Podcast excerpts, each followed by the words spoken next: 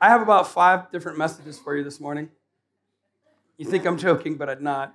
Um, so I'm going to go through them really quickly, okay? Um, it's going to be like a fireside chat, um, which, if you're cold, is great.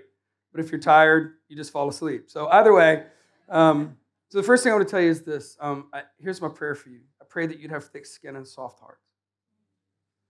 Um, I pray that you would have thick skin and soft hearts. That this sensitive room of people, and I don't want you to be less sensitive. I just want you to be less sensitive to all the slings and arrows that have burnt our hearts to the ground instead of to the Spirit of the Lord Jesus that lets us soar again. And there's a way to get thick on the outside and thick-skinned on the outside where we don't take all those words to heart, and yet somehow we still stay so soft on the inside that the presence of Jesus can reach us. Does that make sense? And what would happen? What would happen in our churches and in our cities if we stopped getting our feelings hurt and started having our hearts so soft to Jesus that we heard his voice every time he whispered? Can you imagine that? I like to think about that. And therein is the message one, amen. Message two, I told you, I told you. My heart is full for you.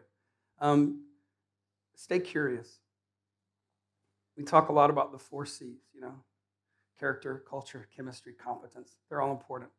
But the fifth C, the one that I'm looking for with people that I want to run with, is curiosity. I want people who are endlessly curious about the Word of God, endlessly curious about the world around them, endlessly curious about their cities, endlessly curious about the solutions to the problems that only Jesus can bring.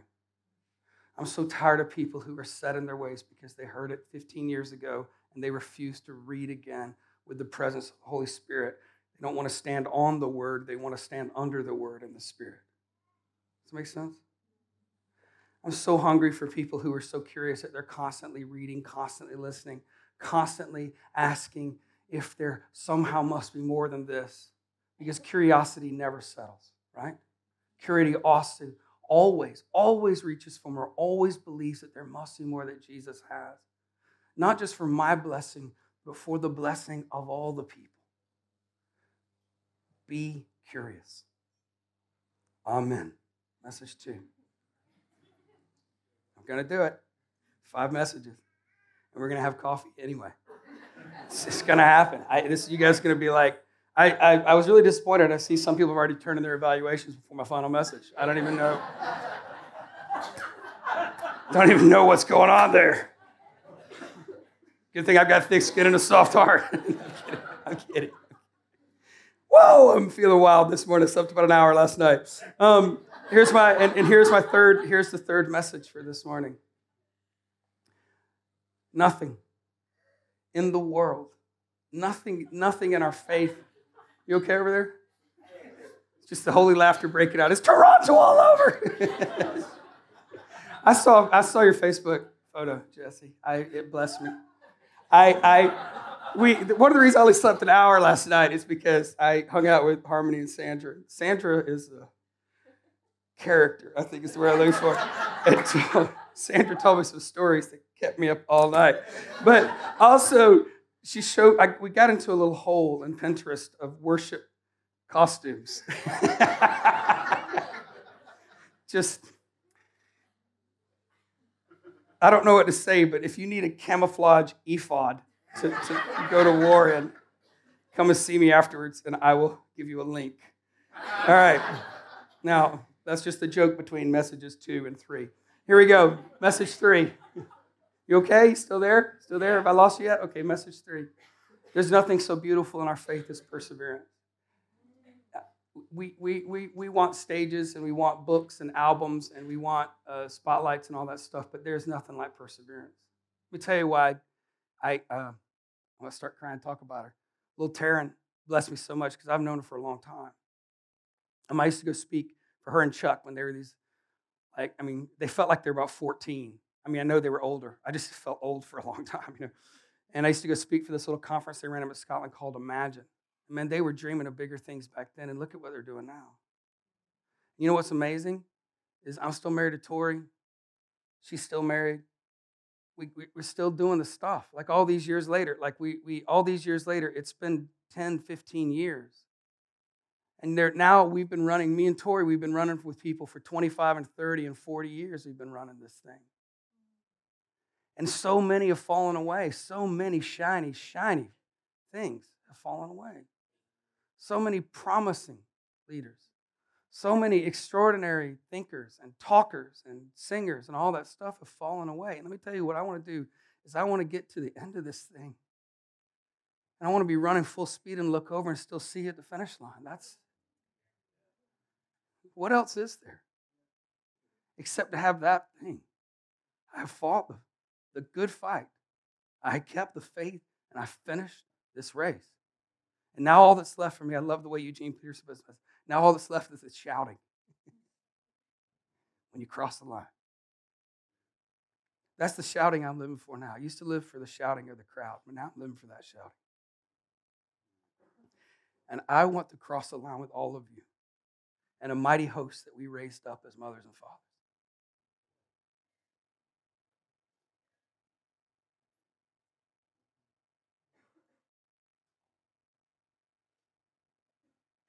So maybe we're a little older. Maybe our uh, waist sizes are a little more expansive. Our hair's not as cool. I'm still wearing the same shirt, I know. It's, it's just when, when you get to my age, it's just easier. Just by twenty-five, the same thing. Change every day. I, if you wonder why I look like this in every video you've seen me in, it's because I literally, this is all I wear every day. It's just one less decision to make in the morning. I'm not joking. I, it's really true. It's it's a it's a life hack. I'm just, that's a, that's message three A. But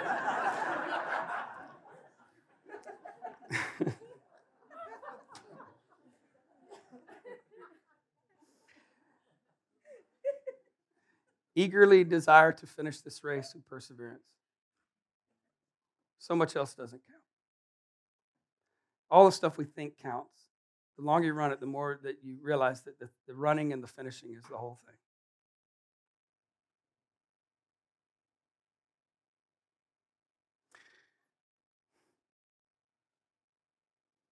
I know we're living, we're living and we're performing, we're doing all this for Him, right?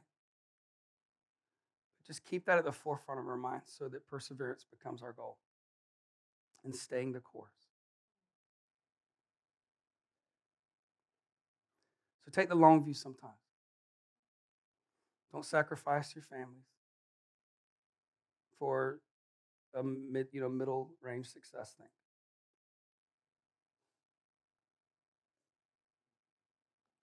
If it's going to destroy your family to have a proper worship ministry, then don't have a proper worship ministry. It's just not as important. I don't know how else to tell you. It's just not. If the songwriting, you know, music, rock star career is killing your marriage, then stop being a rock star. It's just not that important. Perseverance is important.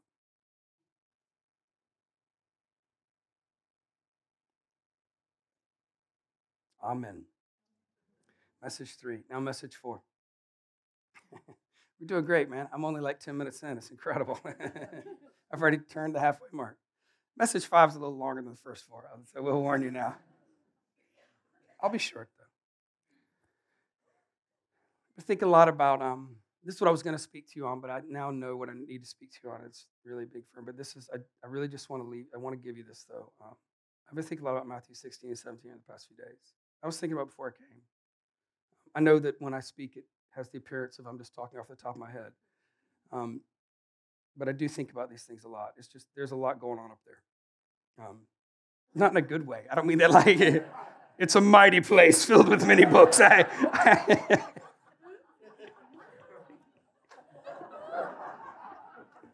Here I was trying to like be really vulnerable. Like my, my brain's filled with like, you know, my brain's like, whoa, whoa, whoa. And it sounded like I was going into this vast hall of knowledge.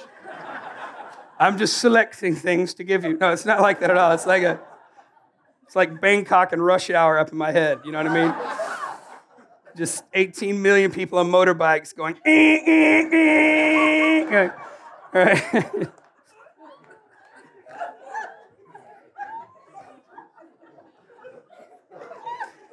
Whew.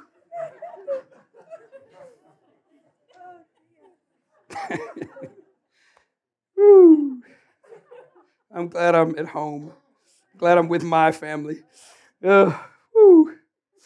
Okay. Um, so I have been thinking about this, is what I was trying to say. Um, it's from Matthew sixteen and seventeen, and it's really just a little, it's just a little progression of things that I see there. Um, you know, this is a moment where we've come, and, and there's this incredible moment where Jesus says to the boys, who do you say? Well, he says first, who do people say the Son of Man is?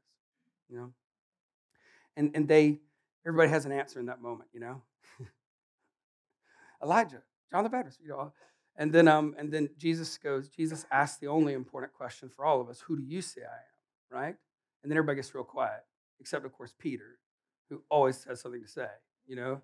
I have a super affinity with him, you know? The only person in the Bible who is interrupted and told to shut up by all three members of the Trinity, Peter. So, Father, Son, and Holy Spirit, be quiet to Peter. It's, it, check it out.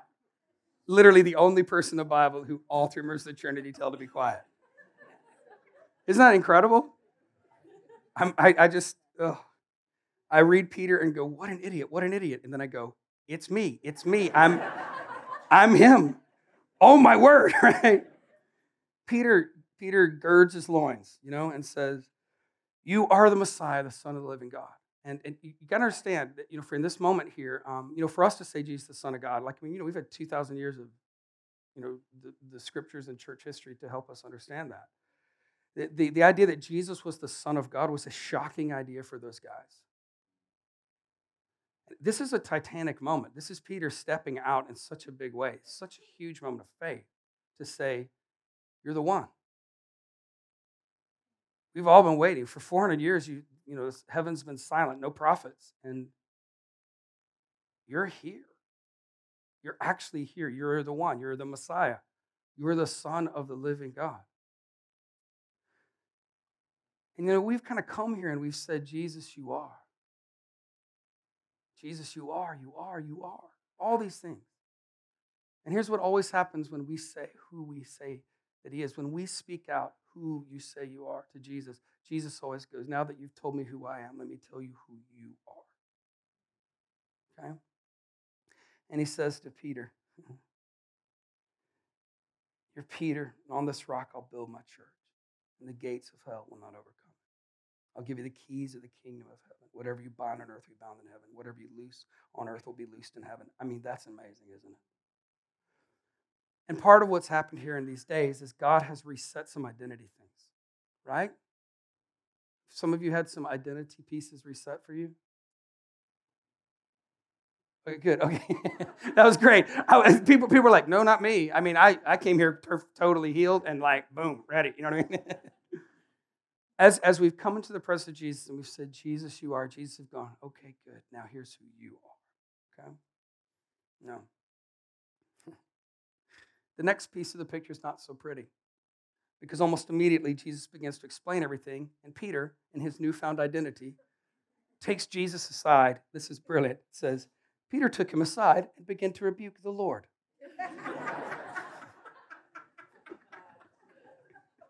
Never, Lord, this will never happen to you. And then Jesus turned and said, get behind me, Satan, which is hard to hear from the Lord. I... He, that's just like, you know, did you get a word from the Lord today? I did. You want to share it? I don't. Uh, you know, I,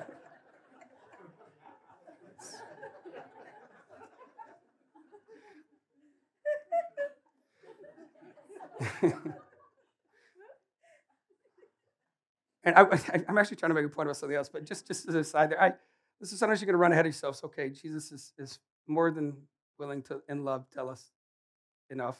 You know, get behind me, Satan. Okay. But what Jesus says to him is, look, you, you don't you don't have in mind the things of God. You're thinking about the things of man, Peter. And that's what gets, that's where we trip over our feet. As we come here to the mountaintop and we see his face again and we go, you are the reason I'm doing all this. You're it. You're everything. And then the things of man begin to overwhelm the things of God in our lives again. And I just want to just make a little call to us as a movement. Wonderfully, we are, we don't have to, you know, it's not like we, we have millions and millions of pounds to spread around from publishing anymore. So that's a little easier for us, you know? Like, you know, none of us are going to run away, and it's like, the, you know, the money piece hopefully isn't freaking us out too much. Anyone making a fortune pastoring a church? I'm kind of like a real senior leader, a real big one in the movement, and let me tell you, not so much, right? So I should never say that, all right? My wife is over there going, what is he doing? But there's some wonderful things for us, that, like some of the things of man that could have kept us, gotten us unfocused, have been stripped away from us right now. And we can sit down by the rivers of Babylon and cry, or we can go, thank you for stripping away some of the stuff so we can see what actually matters. Right? Thanks for cutting away all the fat so we can see what actually is important here. Thanks for paring it down so we actually know who we're meant to be. Because favor follows. You know, favor is on you guys, and favor is coming. Favor is here, and favor is coming. With favor comes those things again, and if we are not set our faces like flint toward the things of God, the things of man will distract us again, and we'll wander once more. Does that make sense? Okay. And then finally, and I mean, obviously, you guys go back and read these scriptures. I mean, I just, we, I'm trying to do five messages here, and I'm only twenty minutes in, so fifteen minutes in, thirteen minutes in. I still have forty-seven minutes. It's okay, breathe. I'm not going to do forty-seven. It's okay. Then here's the thing. Okay, so where that's leading to, you know where this is leading, right? You know what happens next. The Message translation's great. You know, Jesus prophesies it. It says, um, it, the Message version says, um, you know, uh, in the in the N I V it says, "Truly I tell you, some of you standing here will not taste death before you see the Son of Man coming in His kingdom." The Message translation says, and just a few days later, three of them really did. You know, because what happens is they go up the mountain with Jesus. And it's an unbelievable moment, isn't it? I mean, can you imagine that? And for like a good Jewish boy, it is the greatest hits moment of your Jewish history. Because not only, you know, it's like six days, Jesus takes Peter, James, and John, the brother of James, and they go up a high mountain. There he was transfigured before them. His face, listen to this, his face shone like the sun. His clothes became as white as the light. And then there before them appeared Moses and Elijah talking with Jesus. I mean, it's exciting to me, and I'm like such a goyim, you know? But for a good Jew boy, that was like, these are the greatest hits of my faith. It's Moses, it's Elijah, and now we know who this guy is. It's, you know, Mashiach. You know, it's it's he's there. It's it's happening, you know? I mean, Peter, I mean, I'm sure this is why Peter, Peter, of course, begins to talk, because that's all Peter knows how to do. Peter just, we're gonna build these, we're gonna build these tabernacles. I got a plan, you know? We gotta build them. You got the wood. Sean, get the wood. They're still there. And then Peter's like trying to build, looking. You keep an eye out for the chariots of fire in case Elijah has to go. You know, I mean, that was a super Old Testament joke, wasn't it? That was unbelievable. Okay. And then, and then, and then in that moment, while he was still speaking upright, it, literally this is the moment, the Father goes, shut up.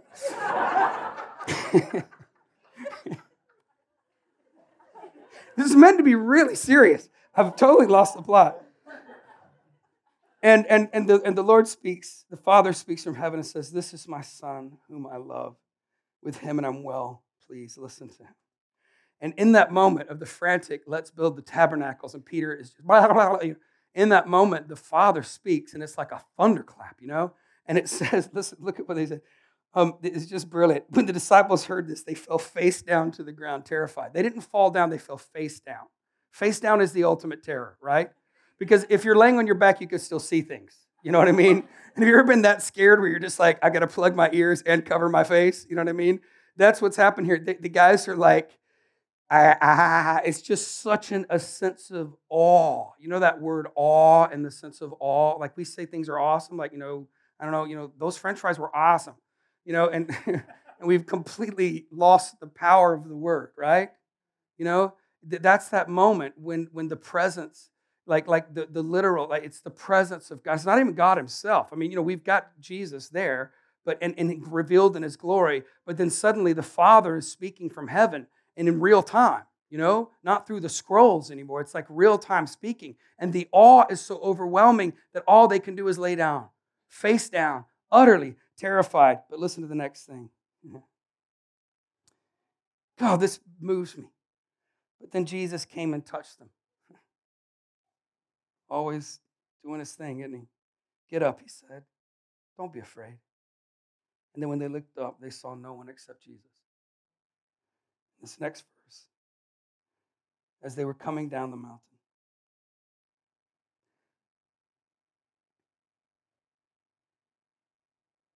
That moment there is, is the thing that we want so much. Like, don't you want that? Like, don't you want to see Jesus just revealed in all his glory? And the Father speak to you in real time? And like, Wimber's there too? Steady, steady, be cool, be cool. Don't freak out. Nobody yell heretic yet. I'm just trying to make a point.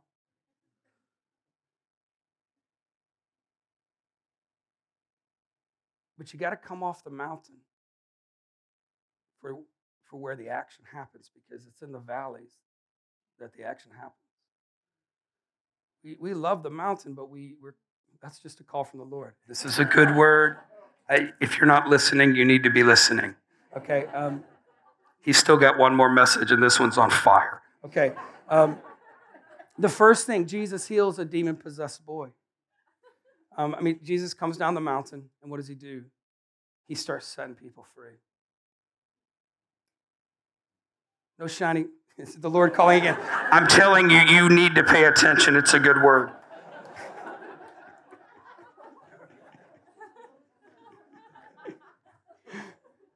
It's down the mountain is where the action is, guys. It's down the mountain. It's um, it's just down the mountain, because you know why Jesus was coming down the mountain, don't you? Not just to set a demon-possessed boy free, but he was headed for the cross for you and me. Jesus left all that, all that wonder for that moment. I can't even, I, I, I have thought about for years, what were he and Moses and Elijah talking about? No, I, I have a lot of questions. That's on my top five, I think.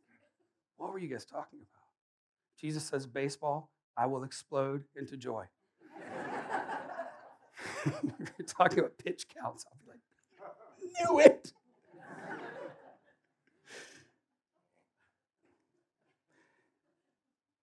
It's down the mountain is where this has to happen. We we like we know how to do it here, up here. You know, we're even in the upper room. But man, what our cities need is not better worship in our churches, but better, better worship in our streets. I, I just we got to come down the mountain, and and and down the down in the valleys it got really hard. Down in the valleys, the cross awaited. And I hear you say, well, but he was resurrected. He was. And then he sent his Spirit to his people. And then they went right back down to the valleys. And they got martyred.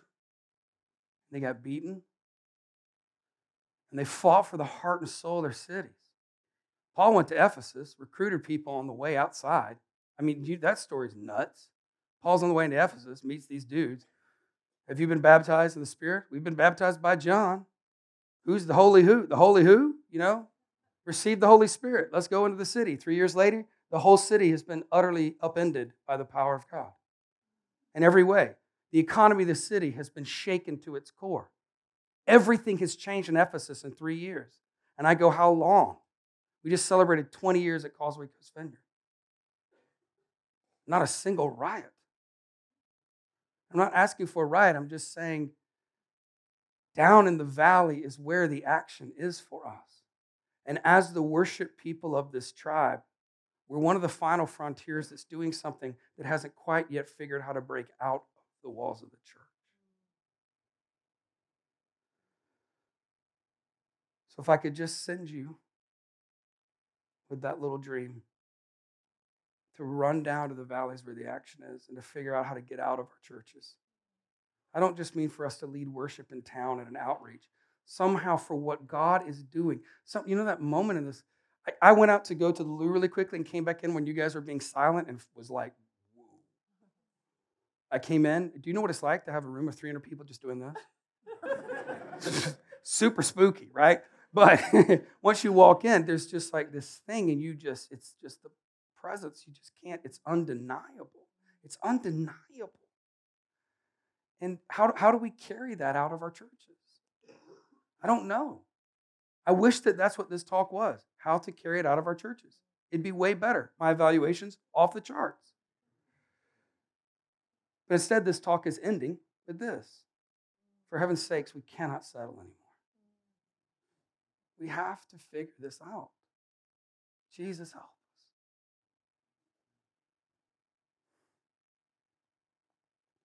Jesus, help us.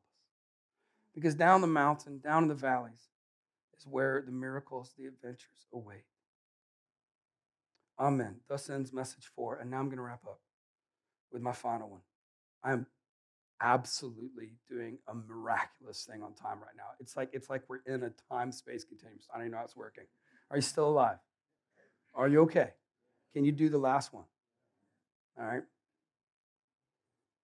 Okay. I want to pick up where Taryn left off last night in First Kings. What a word that was, huh? Good grief. If you didn't get saved last night, there's something wrong with you. Um, so uh, don't don't quote me out of context. Like don't put, don't put that on Twitter, okay? Just just save me the letters right now. Like either please don't put them in the venue. Trey Shepard speaking this morning. If you didn't get saved last night, what's wrong with you? That's just not a good hashtag. What a jerk. Okay. Um, So here's here's where I want to pick up. Um, that story, I mean, the, the Elijah and the fire story, unbelievable, isn't it? And I guess what I want to do is, I, what I feel the Lord is saying isn't chronological in terms of the way it appears in the Scripture, if that makes sense. So so this isn't the follow on from that. I'm just I just feel like that I just couldn't get away from it. And and again this morning when that song was there, I was just like, man, this is this is the word for us. I just I'm gonna just feel so strongly because the immediate aftermath of this moment is pretty grim for Elijah. You know, if you've read the story, and I'm sure you have because you're all worship leaders, so you've read the Bible and you read the Bible so much. You know it so well, right? Gentle, message four A. Um, here's what happens. So let's just recap Elijah's powers really quickly. Power over the weather. Number one power I would want right now, living in the U K, power over the weather, it will not rain for three years.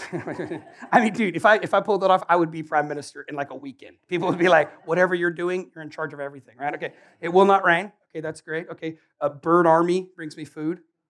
This is, I, I'm just, that's exactly what happens, right? He has a bird army, right? I mean, it's awesome. I just wonder what kind of food it was. Did the birds ever bring chicken? And were they like, this is ironic. sorry, sorry. Okay, guys, guys, like I said, okay, Bangkok at rush hour up there, all right? Okay. okay. Okay, so power of the weather, bird army, okay? Um, the power to call fire from heaven, super effective. I, I just, I, I mean, I, I just, there's not a superlative enough to nail that one. I just, you just want that power. I don't know what you do with it. Well, I can think of some things I would do with it, but I don't know if I should. I just would love to have that power. Okay, so I mean, we're right already. Any of those things alone, you'd be like, this dude is set, right? Okay. But then on top of it, right after this is when the moment when he goes out to see the cloud, like the size of a man's fist, all that business. And then he goes and he tells Ahab, you better go because I hear the sound of a heavy rain. I mean, Elijah has the one-liners of the Bible, doesn't he? You know what I mean? I hear the sound of a heavy rain. It's awesome. And then it's like Ahab gets in his chariot and like starts whipping the horses. And then it says Elijah pulls up his robe around himself. And that's what that was just a, that's what that looks like in the Hebrew. I don't know why I just acted it out. But that's what he girds. He girds his robe around himself. That's what the, the Hebrew says there. And then it says he ran ahead of the chariot. So, okay, so, all right, so let's just recap. Power of the weather.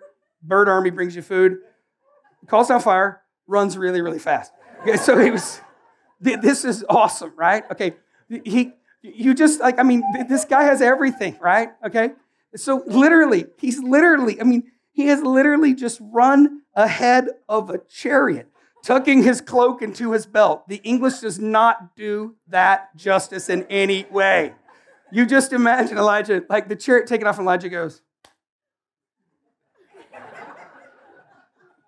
You know, I mean, it's just unbelievable, right? Okay, so what happened is Ahab gets home, and Ahab goes home, and he's like, Ahab is so evil and also so whiny, just the whiniest king of Israel ever. But he tells Jezebel everything. You will not believe what happened. Elijah killed all my brothers on fire.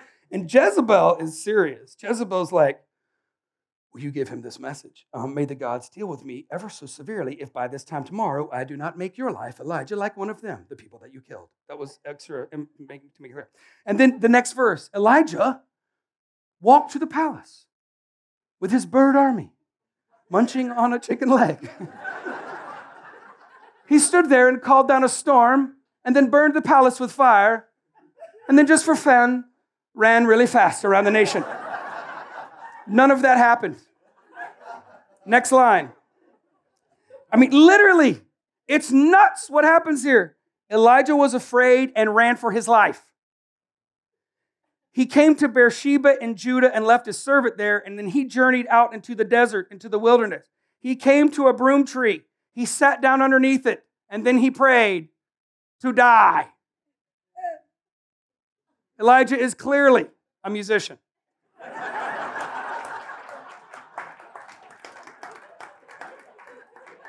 Right?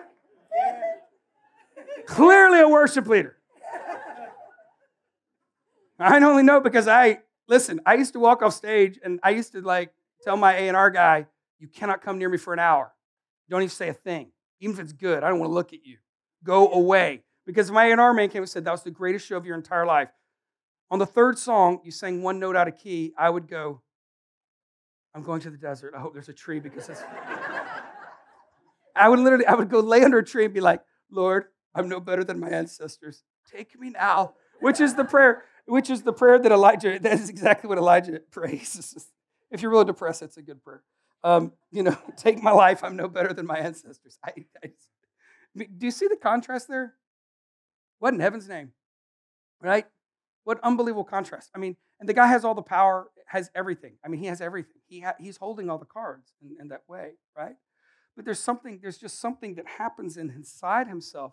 And, and, and he just, everything, everything about him gets utterly destroyed and stripped away. And not only that, his perspective is so skewed.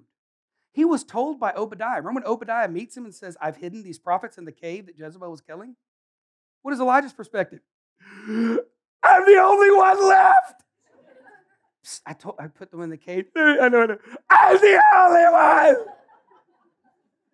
Right? Now, who can understand that feeling? You guys are like, not me. Everyone inside, everyone's going, right? Because we understand that, right? We understand it. But here, there's a deeper thing that God is saying to us here. It's a deeper thing that God is saying. And, and here's what happens, okay? In that moment, the way that the Lord responds to Elijah is intense to me. It's deeply, deeply moving because we're laughing because it's so ridiculous, aren't we? I mean, it is ridiculous. If you can do those things, that you would run away and pray to die. It is ridiculous. And we're laughing because we understand it. But see, here's the thing that God does in that moment. God does not appear to Elijah and go, what are you doing, you Egypt? Or doesn't smite him. I mean, thank God I'm not God, because I'd be like, what are you doing? You're dead. I have fire, you know? Here's what happens. Elijah lays down, it says here, um, take my life, I'm no better masters. Then he lay down under the bush and he fell asleep. All at once, an angel touched him and said, get up and eat. And he looked around, and there by his head was some bread baked over hot coals and a jar of water. And he ate, and he drank, and he lay down again.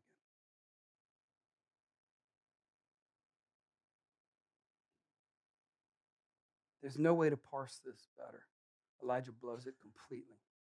And in the moment when he wants to die, God shows up and bakes him a cake.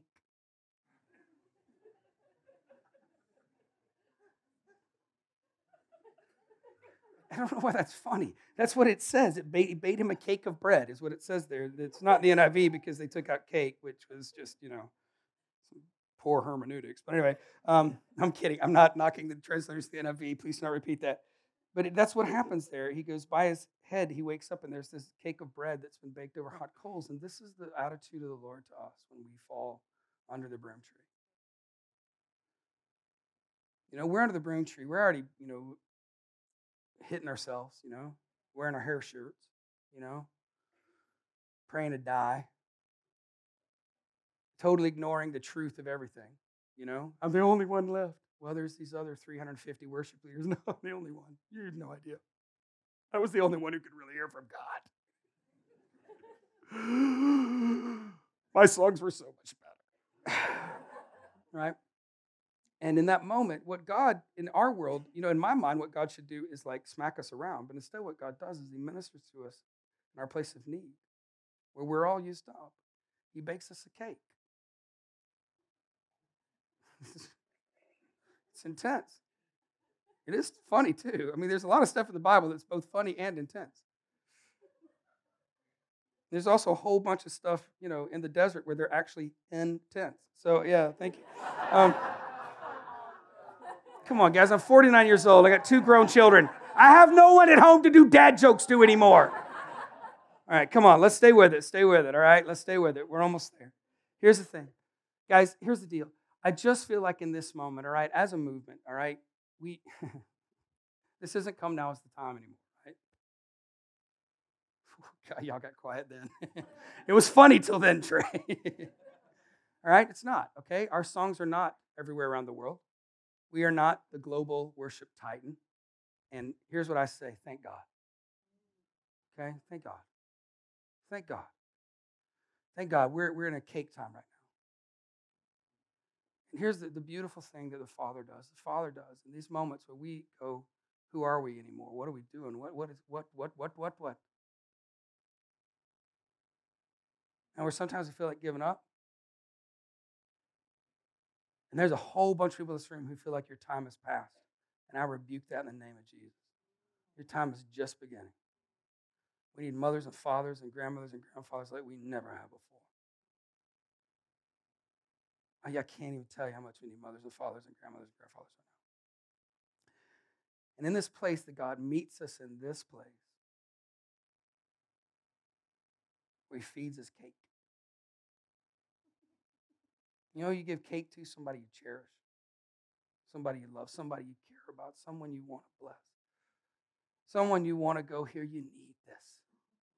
Have this. Drink this water. And it just gets more beautiful. The angel of the Lord comes back a second time and touches and says, get up and eat. This journey is too much for you. And I guess, you know, like usually you end the conference by going, we can do it. I want to end the conference by saying, this journey is too much for you.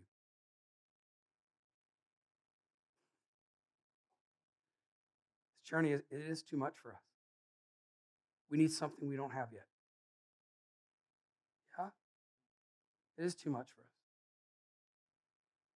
We can expend all this energy trying to figure out the new cool way to do it. We spend all this energy desperately hoping. I mean, listen, I want us to write better songs. I'm, I'm, I'm. A, that's well, if you hung, if you hang out with me, you know that's my passion. So, I'm not saying any of those things. I'm just saying that even if we have the best songs and the best tools and the biggest churches and all that stuff, and we don't have the thing that's keeping us from the journey already, then it doesn't matter because the journey is too much for us. But here's what it says. This is so beautiful. The next scripture, listen to this. So he got up and he ate and he drank, and then Elijah, it says here, strengthened by that food. And he travels all the way to Horeb, the mountain of God. And here's what happens there at that mountain, a few key things. He hears God in a whole new way.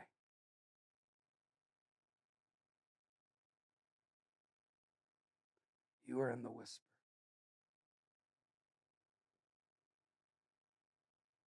His perspective's all messed up still. He's still like, I've been very zealous. All the prophets have been killed. We know he knows that's not right. But he's all, you know, I'm the only one left, and now they're trying to kill me. Woe is me. And the Lord says, good grief, this, I can't even imagine what this must have felt like. The Lord says, go out and stand on the mountain in the presence of the Lord, for I'm about to pass by.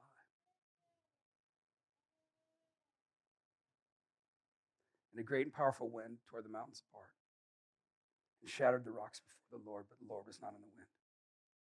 And then after the wind, there was an earthquake, but the Lord was not in the earthquake.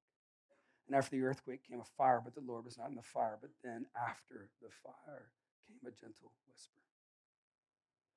And Elijah heard, and he pulled his cloak over his face, and he went out and he stood at the mouth of the cave, and a voice said, what are you doing here, Elijah? And Elijah says the same complaint. I've been very zealous for the Lord God Almighty. The Israelites have rejected your covenant. They've torn down the altars. They put your prophets to death with the sword. I'm the only one left, and now they're trying to kill me too. And then the Lord said, go back the way you came. Get to the desert of Damascus. When you're there, anoint Hazael, king over Aram. Anoint Jehu, king over Israel. Anoint Elisha, son of Shaphat, from Abel-Meholah, to succeed you as a prophet. And then this last sentence, I reserve seven thousand in Israel, all whose knees have not bowed down to Baal, and whose mouths have not kissed him. When you've had to, when you've been out in the desert under the tree, the first thing you find is that we are not God's tools, we're God's friends. We're not here as his tools to change the world. We're here as his friends to bring hope to every area of culture and society, every person. We're not tools, we're friends. Because you bake cakes for your friends when they're down. And more than that, here's the thing. We're at a place as a movement where I think God wants to speak to us in a new way. I think Harmony's song is prophetic for us right now. I looked for you in the fire,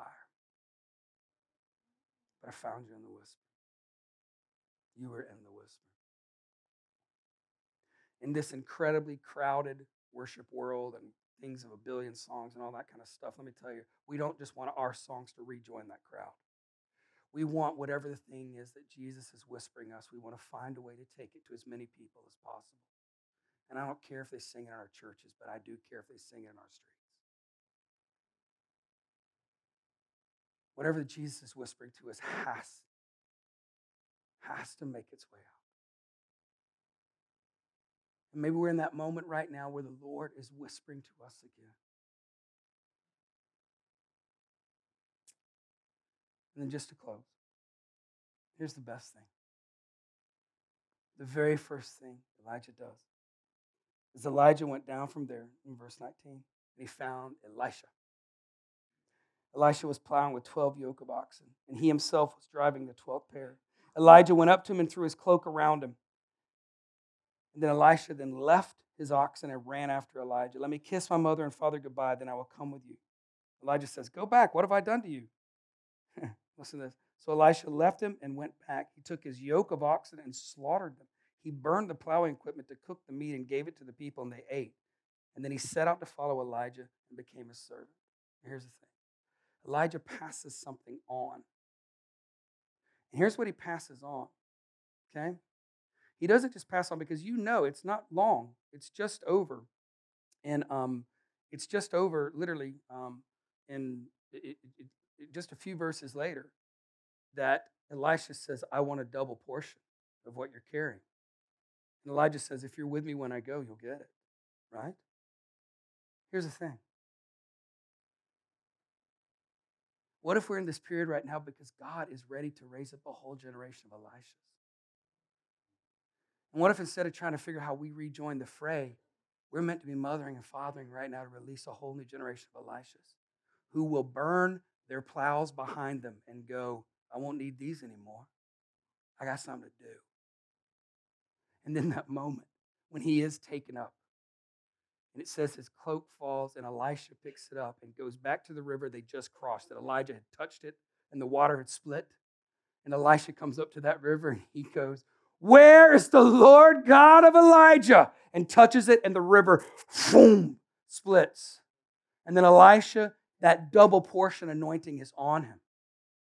And Elisha goes on to do far more than Elijah ever did. Elisha moves in unbelievable power. Elisha's just like, and it's not like, like listen, um, there's a there's a moment there um, in two Kings six nine. Go look at it later. I want to try to wrap up in time. I want time to pray for you real quick.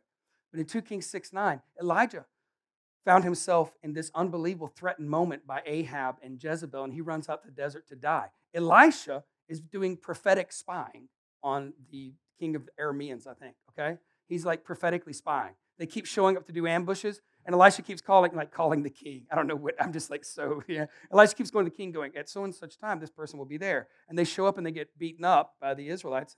And the, the guys are like, how is this happening? They're like, that Elisha guy, he can hear us when we're talking right now. It's like prophetic spying, right? So they go, well, go send an army to get him. So they go and the whole army surrounds the city where Elisha is. And Elisha is now, Elisha's in a far more tricky wicket than old um, Elijah was. Elisha is absolutely, yeah, it is Aramaeans. Elisha is completely surrounded by the Aramaeans. A whole army is surrounding him. Elijah had the threat of one woman and ran and died in the desert. God had to bake him cake, right? Elisha's like, got a whole army around him. Gehazi, who, that's it says the servant of the Lord, but it is Gehazi. Gehazi's having, he's the servant of Elisha, and he's like, what are we going to do? What are we going to do? What are we going to do? What are we going to do? What are we going to do? What are we going to do? And Elisha's just like, cool as a poached egg. He's like,